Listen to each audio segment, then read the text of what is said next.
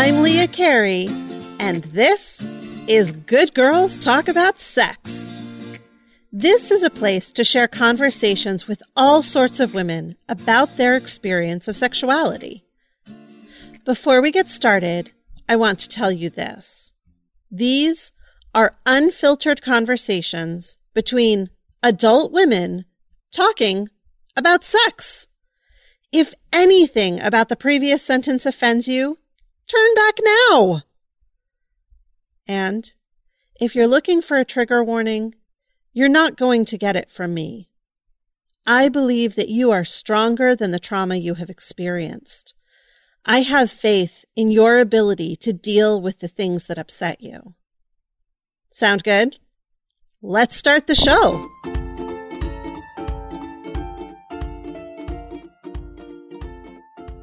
In today's episode, we'll meet Sharon, a 58 year old cisgendered female who describes herself as Caucasian, straight, single, and monogamous. Sharon loves to dance, and she told me that it's the place she feels most free to be everything that she truly is. It's also the place she feels most beautiful. I'm so pleased to introduce Sharon. Hi, Sharon. I'm so happy to have you with me. Thank you so much for taking the time to do this today. I'm delighted to be here. Thank you. Yeah. So, the first question that I ask everyone I talk to is What is your first memory of sexual desire? it was watching uh, the the old Greer Garson Laurence Olivier version of Pride and Prejudice. Ooh and Laurence Olivier playing Mr. Darcy. I was like seeing him in this one particular scene that I remember with Greer Garson. It was, he was just, that's when I knew what desire felt like was, was listening to him talk. It was his voice. It's not necessarily the way he looked, but his voice in that is just like, oh my God. Now I know this is what everybody's been talking about. How old were you? I was in junior high school. Did you then carry that expectation forward that this is how real men are supposed to look and sound and be? Um, I would not say no, that was was the way I felt. Um, but what I have noticed since then is that the voice is very important to me as far as an attractor. Yeah, I it can is, understand that. It is, um, you know, far less than a person's physical appearance is is their the style of their voice and the the timbre their elocution uh, just all the all the weird nerdy things what are your first memories of sexual pleasure? Oh my goodness. Um, I was a late bloomer. So I was uh, 19 before I had a date. Um, before I had even been kissed.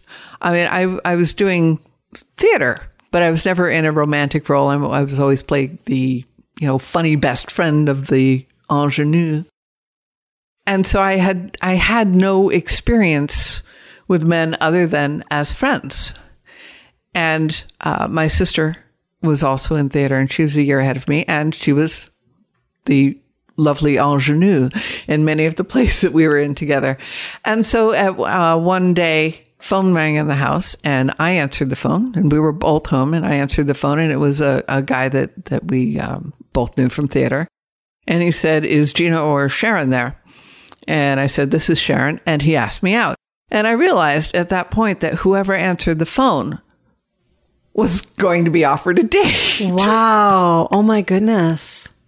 Um, but he was somebody that I was attracted to, but I just figured everybody's attracted to my sister because she was just you know, blonde and pretty.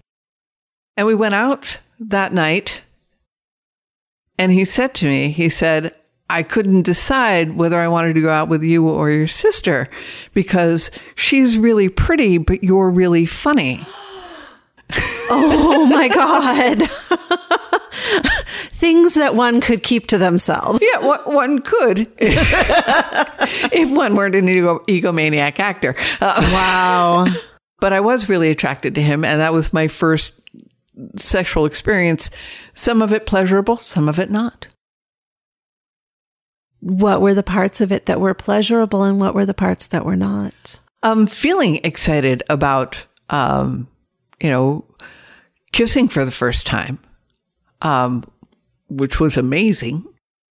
Um, you know, and and all the feelings that were going on in my body at that time. And, you know, it was the first time I started feeling, you know, things with a real person. uh, and it was uh, up until that point. I mean, I was I was 19 years old. I was masturbating.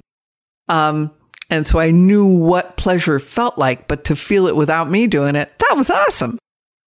But then when it became more than that and much more than I was ready for, uh, at, you know, 19, this was literally my first date. And, you know, I look back on it now and it was, it was, um, I was forced uh, to go down on him. Um, and he knew it was my first kiss, and he knew all this, and that makes me mad. Um, and, it, and and I don't. I'm not like one of those people who like I'm mad at my high school age self. Um, for not knowing any better and for for going along with it, it was Yeah. you know it was the 70s but I look back on it now and I'm I'm angry at the situation, but I'm not ashamed of it. Um, I'm angry at him because he knew, w- you know, my level of experience or lack thereof, um, and sort of, well, not sort of, definitely took advantage of that, and it was just it, that was so it was it was you know, alternately a pleasurable and an awful experience. Yeah. When you say he forced you to go down on him, there are two kinds of forcing there's actual physical force, and then there's emotional coercion. It was more physical force, really. Um, it was his hand on the back of my head. And I had no idea what I was doing. None at all. Um, I was, you know, what I knew from sex was from reading books. And Yeah. books never tell you about giving head. Um, and it was in the front seat of a car. And so it's uncomfortable. And it was not something that I wanted to do. I was disgusted by the whole idea and didn't know how to get out of it. So, what happened next? Did you see him again? Yes. Um, because I didn't think of it this way then. Yeah. Um, and so, yeah, I saw him for a few months. Uh, but then, uh, you know, I was, then I was turning 20. I was uh, all slated to go into the Navy at that point. I wasn't in love with him. I, I really had no emotional bond there.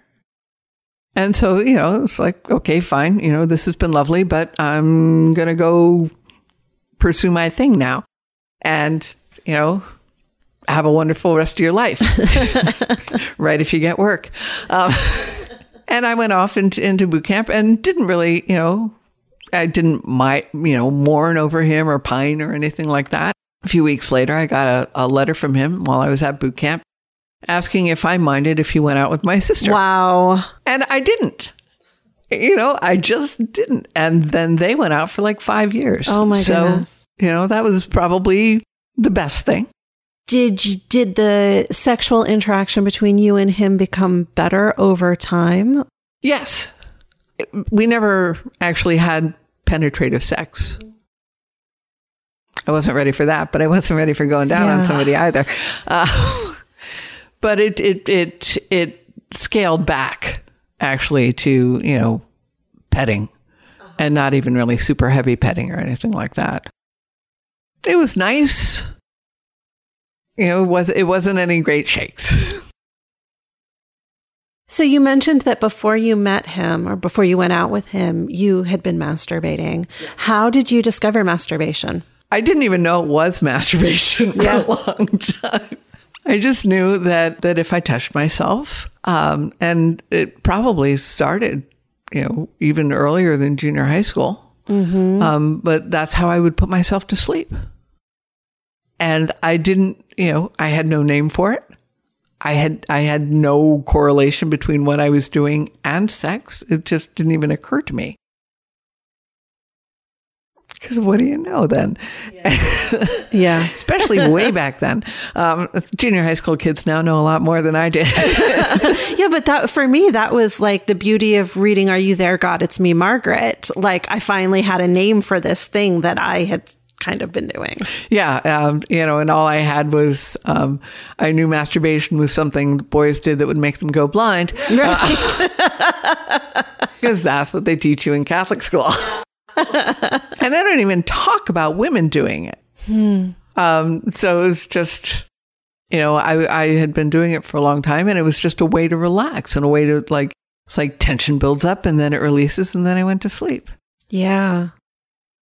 So, what did you hear in your home? You mentioned that you grew up in a Catholic home. What did you hear in your home about appropriate sexuality for young women? Uh, not much. It wasn't really discussed. Uh, my parents basically bought us the book, How to Talk to Your Kids About Sex, and gave it to us. I know. Apparently, they didn't want to do much talking, and Yeah. you know we were good readers, so been reading since an early age. and that's you know that's how uh, you know. But even then, it's like the drawings look foreign, and the questions are stilted and not like anything a child would really ask. So, uh, did you have a sense that sex was bad? Or that if you had sex, that made you bad? Or was it just not even on the radar? Well, for a long time, it wasn't even on the radar uh, because I didn't date. I had a lot of I had a lot of boys who were friends because I'm the funny one. Uh, but um, but no no romantic interest, and nobody that I was really romantically interested in either, um, romantically or sexually interested in. And you know, I but I had the romantic ideal in my head that you know sex must go with love and marriage, and that you know without I was without love and marriage there should be no sex. mhm Did you wait until you were married to have sex for the first time? No, but I waited until I thought I was in love. Okay. Um, and I will say the best piece of of uh, advice I got because I was saving myself for marriage. And my sister uh, said to me at one point when I was home and we were we were actually talking. Um, she said, "Well, you shouldn't do that because then you will just fool yourself into thinking you're in love when really what you want is sex." Oh, wow. That's really good advice. It's really good advice. yeah. um, too late for me, but but it's really good advice, um, and it's advice that I wish I had had earlier because you know I was at that point I was a young woman in the Navy, and I could have had sex a lot earlier. Yeah. so what what was different about this person that you finally had sex with? we were we were in love. So, and I used air quotes there, which doesn't do any good in a podcast. Thank you very much. You're welcome. I'll be here. Um, but um, we thought we were in love, and uh, you know, I was in my early twenties and had you know never been in love before, so I just figured that was love. And so was it pleasurable for you? It was painful. Um, it was, you know, it was not unwelcome. It was something we both wanted to do, and he had more experience than I did because I had, you know, zero actual, you know, penis and vagina sex Yeah. experience. So I knew nothing. Um, I was probably unprepared for it. I, you know, I didn't, I didn't know what would get me turned on uh, to the point where I, you know, where it would be more comfortable for me. And so I was just, it was painful the first time. And what about after that? Did it become pleasurable over time? Yes. Um, but I, I had also sort of figured out at that point that I needed, you know, I needed, I never know how to pronounce the word. Is it clitoral? I needed clitoral stimulation in order to be able to have good sex. So you figured that out on your own. Yes. Damn, girl, I didn't. it took me a really long time to figure that out. And yet, and yet, um, because I was still masturbating, of course, Yeah. because I do like that feeling. I love that feeling, as a matter of fact. But uh, you know, if if that wasn't happening, there was no. I was not getting wet. There was no lubrication, and things would be painful. So I knew what I needed, and uh, sometimes I had to do it myself, and sometimes I could talk a partner into doing it. But they were not very patient. yeah. So that first partner, what was communication like with him? Oh, poor. Yeah. What was I? I was 23, 24 years old, 24 years old and still a virgin. Um, I was 25. yeah. Congratulations. Yeah, well. so yeah, um, so I didn't know, I didn't know how to communicate anything. And I just, you know, I thought, well, you know, it will come naturally, but it didn't. Yeah, that is one of the weirdest myths that we have around sex that we shouldn't have to talk about it. It should all just happen. And that is so far from the truth. Oh my goodness. Yes. So far from the truth. And then and then you know discovering early on what i you know what i needed and trying to communicate that and having nobody listen i'm like okay i guess really that is the truth that you know that i'm not that it's just supposed to happen naturally and that it must be me So, how long did it take for you to find somebody who you could have that conversation with? oh many years Yeah. Uh, but yeah i was before i could really have that conversation with somebody i was dear dear god i was 50 Uh huh. Do you think that it's because other people were unwilling or unable to have the conversation, or because you were so uncomfortable with the conversation? Um, it was I was uncomfortable with the conversation because when I had tried to have the conversation a couple of times before, um, the conversation had not been listened to, Yeah. or in one case the conversation had not been listened to, and in another instance, um, just the receiver of that conversation tried to accommodate, but didn't really try. You know, it was like, is this enough? Is this enough? Is this enough? Can we just get this over with? And I'm Yeah. just like, fine, just get it over with. Right. and so, what has been different with partners more in more recent years who have listened? Well, It's been it, okay. So I've had like one partner who was really fabulous, and it was because he, I think, because he was the most feminine partner that I had ever had. Um, he liked to cross dress. And he really liked the same things I liked as far as sex. So a lot of tender touching, a lot of, a lot of, um, sensual stimulation that had nothing to do with with the genitals and just you know and so he liked that and he understood that I liked that and finding a, a man a partner who could who had the same um love for touch and love for you know like whispering and and and tenderness there that I had was great because I knew how to please him and he knew how to please me. And I wasn't afraid to say, oh, you know, this would feel mm-hmm. really nice.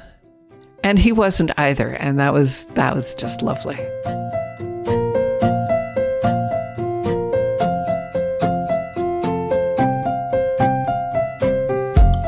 Are you aching to explore new vistas of your sexuality? Do you hear me talk about concepts on this show and think it makes sense, but I need help applying it to my particular situation? That's where personalized sex and intimacy coaching comes in.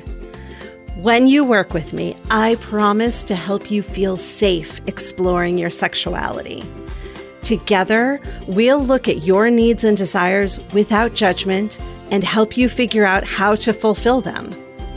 There is no single answer that's right for everyone, so I'm going to help you discover what's right for you. And we'll go at your pace. That's the pace that respects your emotional needs, your boundaries, and your nervous system. Because going too fast can send you into shutdown, while going too slow can be infuriating and exhausting. The goal is to find what's right for you. I work with clients who are motivated to explore many different areas of sexuality, including things like expressing your sexual desires to current or future partners, exploring if you might be queer, challenging body image insecurity in sexual relationships, dipping your toes into BDSM, exploring consensual non monogamy, learning to date after a long time out of the dating pool, exploring your sexuality for later in life virgins, and so much more. I want you to have a deeply fulfilling, intimate life, and together we can help you get there. For more information and to schedule your discovery call, visit leahcarey.com forward slash coaching. That's leahcarey.com forward slash coaching.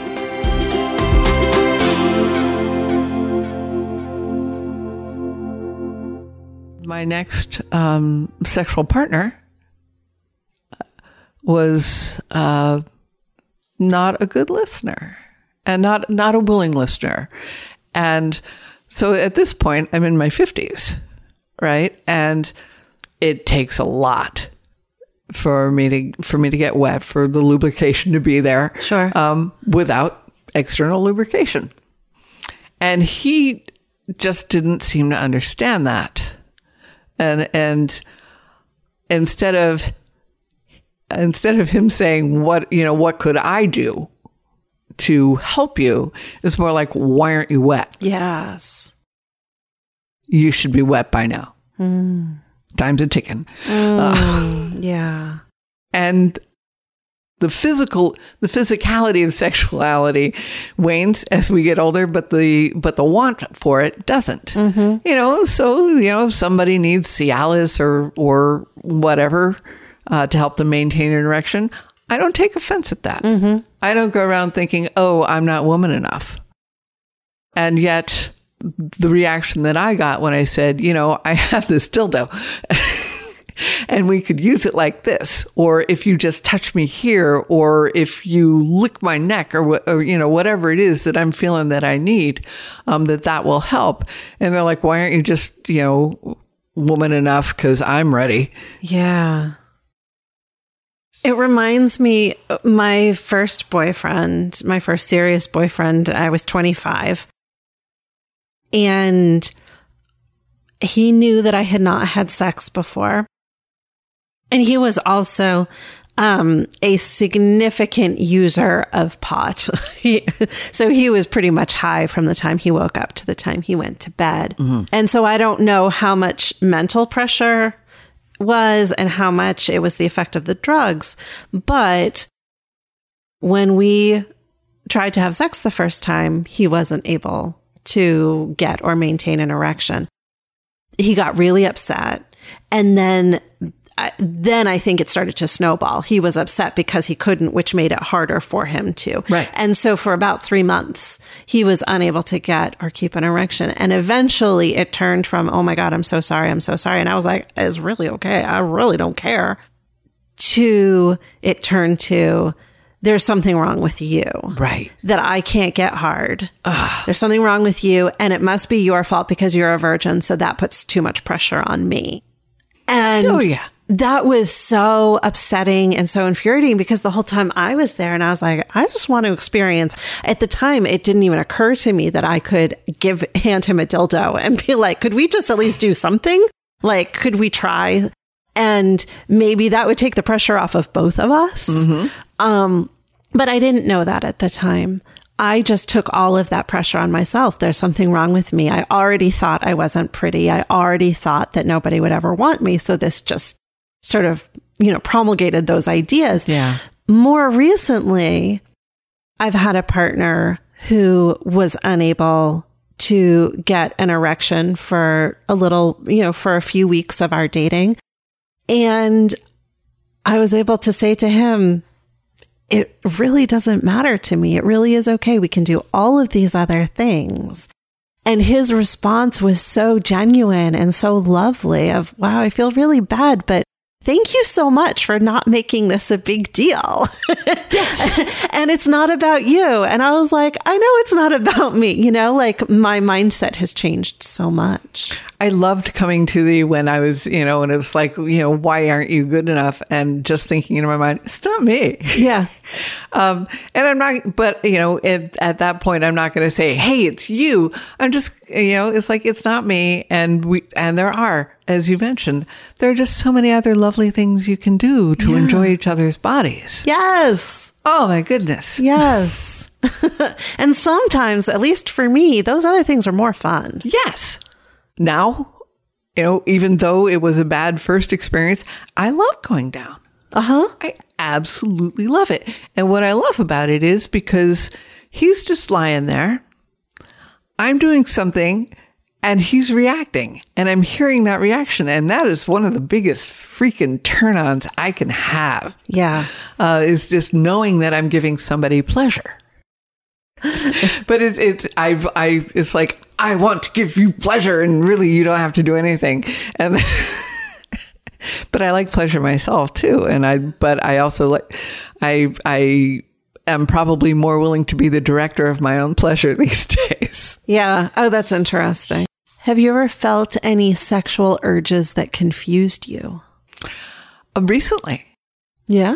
um, I was at a uh, learning event for Sex Positive Portland, and uh, there was a, a woman who was giving the uh, teaching the lesson, and it was the stars class, and um, and for the first time, I was like, "Wow, sexy voice on that girl," Oh, wow. and and it was the voice that did it for me. Uh huh. um, just just still kind of nice that that's still there. Um, and I, it, because it's been a long time since I've had sex, um, that was just a nice. That was nice to just feel it, Yeah. and I, and it was a surprise because it's the first time I felt an attraction towards a woman. Um, and it was just it was nice, nice to feel it again. Yeah. Does it leave you wanting to, um, like that, to follow that urge in any way? Or is it just enough for you to feel it? It's just enough for me to feel it right now. Um, you know, probably anybody with a velvet voice. but uh, you know, I just I I don't I didn't it wasn't enough of a feeling to want to act on anything more than to just say, "Oh, I feel that. Yeah. How nice. Yeah. I'm not dead." So you've mentioned that you've been single for a while. Mm-hmm. How long has it been since you last had sex? Okay. Partnered sex. Okay. 6 years. Okay.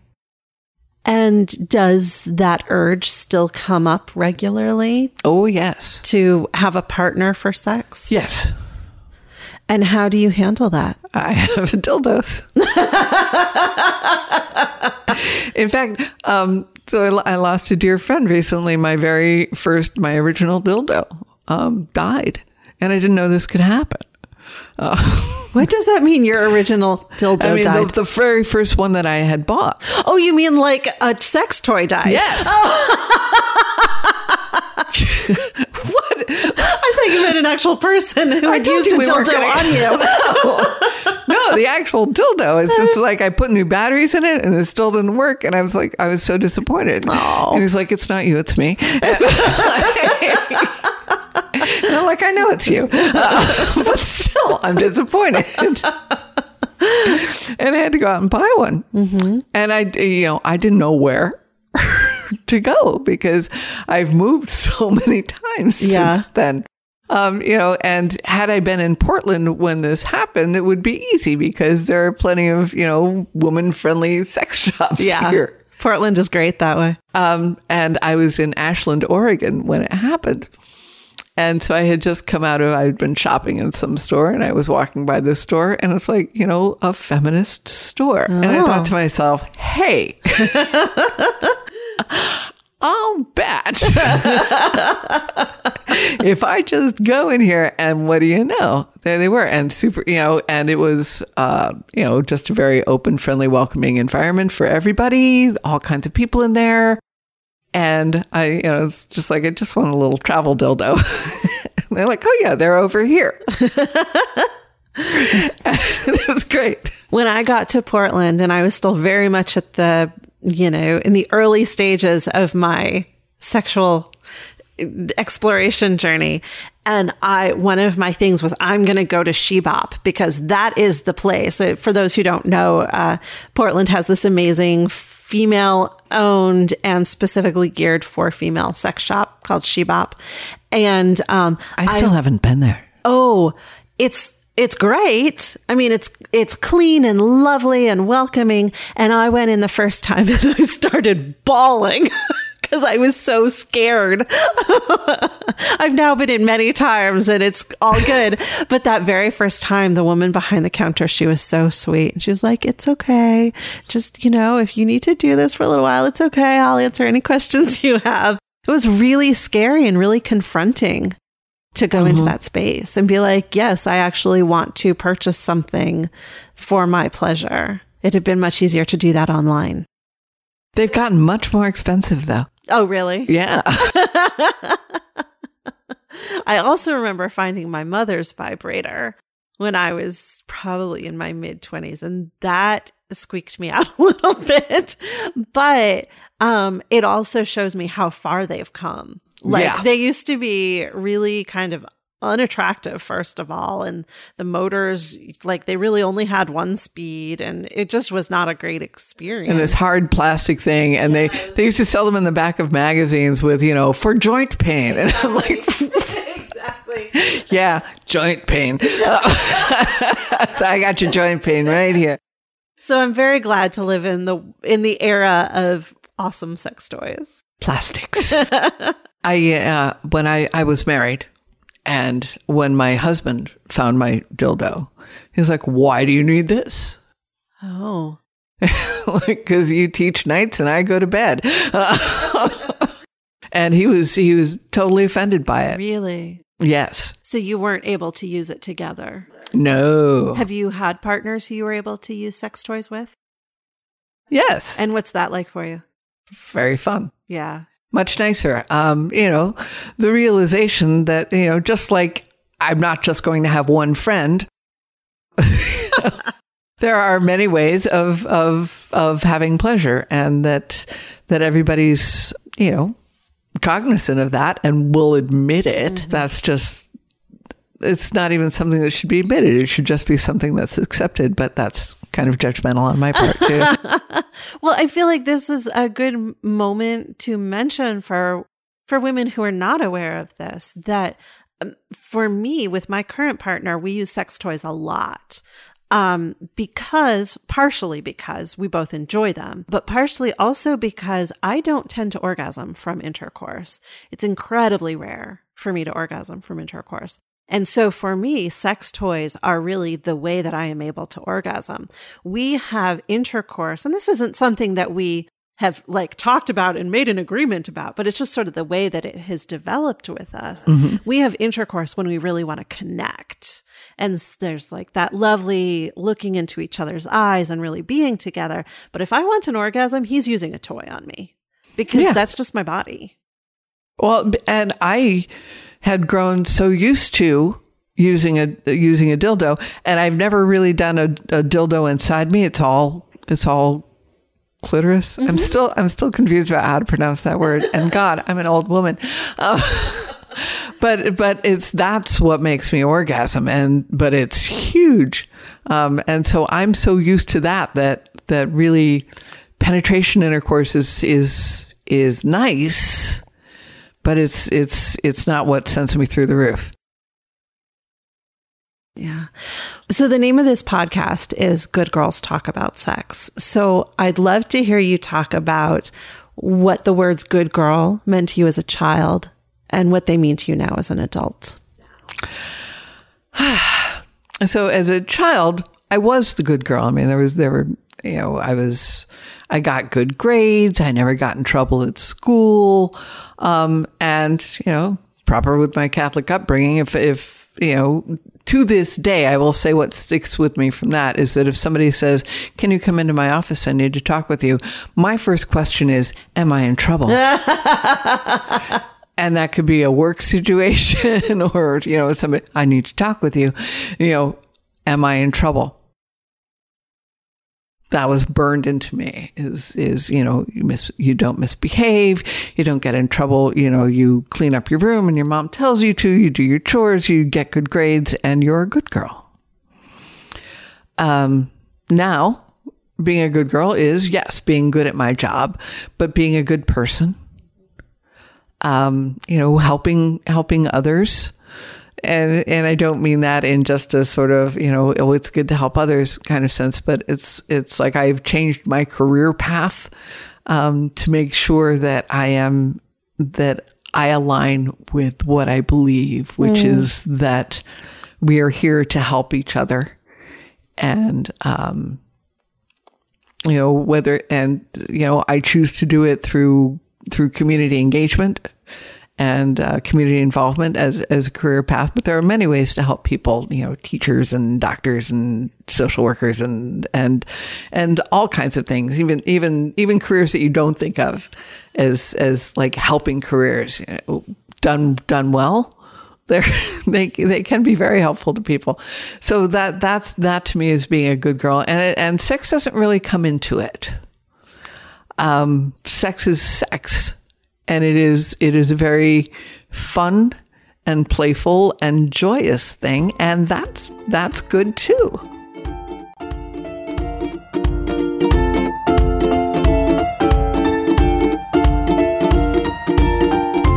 Friends, if you love these conversations, I would love your help to keep them going. There are three ways you can participate. Two are free, and one is for listeners who've got a few extra dollars each month.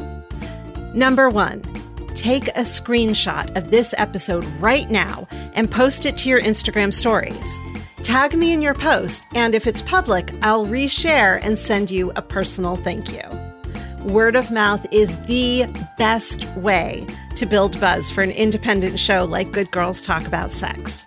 And the more people listening, the healthier our collective sexual experiences will become.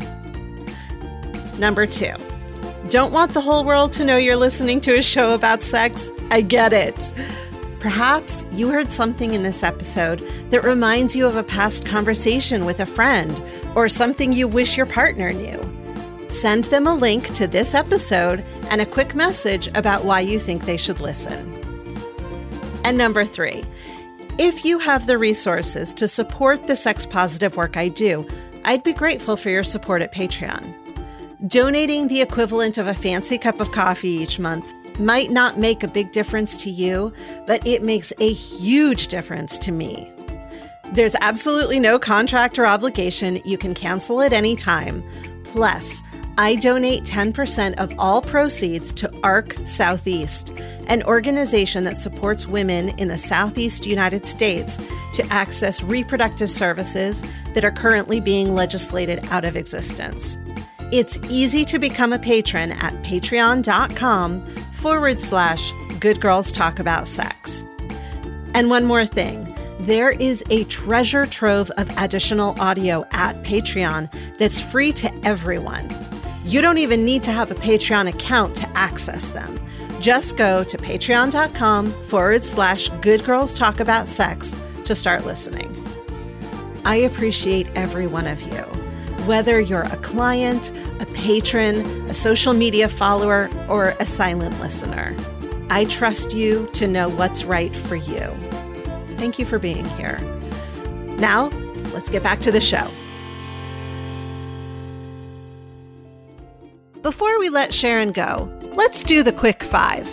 Five quick questions that we'd usually be too polite to ask any good girl.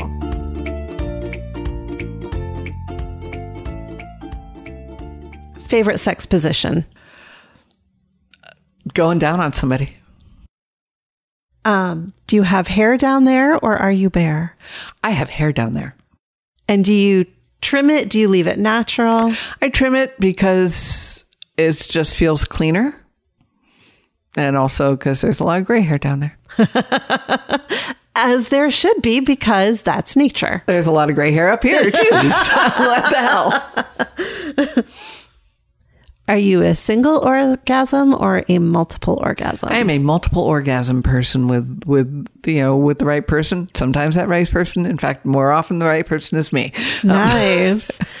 is there any? Have you always been that way? yes, Wow. I didn't know it was an orgasm when I first knew it, but I knew. But yeah, This is somebody who has never had multiple orgasms asks. Um, um, asking for a friend. yeah, totally, totally. I yeah, asking for a friend. Um, are is there time between them, or do they just sort of roll They just on? sort of roll on for me. How do you know that's multiple? Then this is a question I've always wondered about. Like, because it's it's like there's a little break, but then there's like, oh my god, and then, oh my god, oh my freaking god. and how do you know when it's actually done? um, unfortunately, it's not for you know uh, long after. I mean, I could, I still have like little like like aftershock orgasms Yeah. after the big ones plural um, and and many of my men partners have been amazed at that Wow. Um, how often do you masturbate? every day Uh-huh. i like the feeling Do you prefer to be the giver or receiver of sexual pleasure? yes. Um, that's we're just gonna end it at that. Yes. I'm i'm representing the older demographic for for your audience and it is and i love the fact that i still love sex and i still want sex and even though i haven't had it in a long time um doesn't mean that i'm not a, a sexual being and I, and I'm just I'm very happy about that. I'm very happy that the desire has not gone away, even though I don't find that many people sexually attractive. I'm not attracted to a lot of people. So when I am, it's like, bam, let's, you know, I want to get right into it. You know, not like right into it, you know, coffee or whatever. Um, and, um, and that might seem a little for, you know, for some people might be taken aback by that, especially, you know, when you look at me with my salt and pepper hair, more salt than pepper. But I, you know, time's wasting. It's interesting uh, the dis- the distinction that we seem to have in our minds between partnered sex and solo sex. You've said several times I haven't had sex in a long time, but you've also said that you masturbate Yes. almost every day. So that's sex. It's solo sex. But we seem to sort of hold that apart as maybe not quite as good or not quite as authentic as uh, partnered sex. But it is. Well, and that, and that you make a very, very good point there. Um, because certainly, um, you know, as I said before, I'm monogamous with me. Uh, the ultimate in monogamy. Um, but it's also some of the best sex I've had. Yeah. And um, so that's why I don't like need to feel like I have to have a partner. And that's also very nice. Yeah. Is that, you know, if I don't find somebody attractive, but they're willing to have sex with me, that's not, that's not going to be a happening thing. If I do, and it's rare, um, that would be nice, but I'm still going to have, I'm still going to have sex. Yeah. Awesome. Sharon, thank you so much. This has been such a joy. This has been so much fun. Thank you. Yes. And I appreciate that you're willing to show up and represent the next generation up from me. we have a couple generations up from you.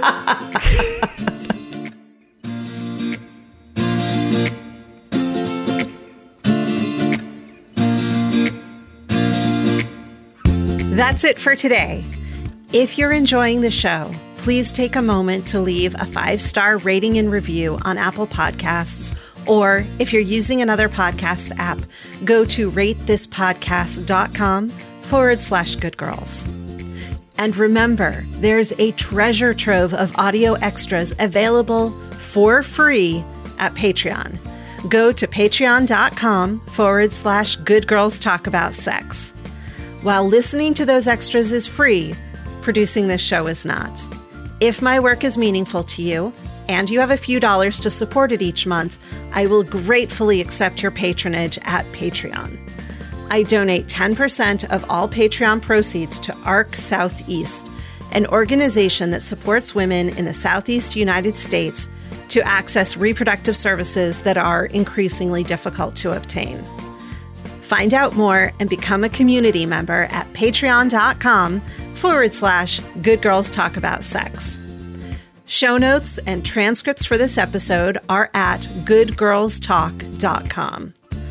Follow me on Instagram, Twitter, and YouTube at Good Girls Talk for more sex positive content. If you have a question or comment about anything you've heard on the show, call and leave a message at 720 Good Sex. Good Girls Talk About Sex is produced by me, Leah Carey, and edited by Gretchen Kilby. I have additional administrative support from Lara O'Connor and Maria Franco. Transcripts are produced by Jan Osiello. Before we go, I want to remind you that the things you may have heard about your sexuality aren't true. You are worthy. You are desirable. You are not broken. As your sex and intimacy coach, I will guide you in embracing the sexuality that is innately yours, no matter what it looks like. To set up your free discovery call, go to leahcarey.com forward slash coaching. Until next time, here's to your better sex life.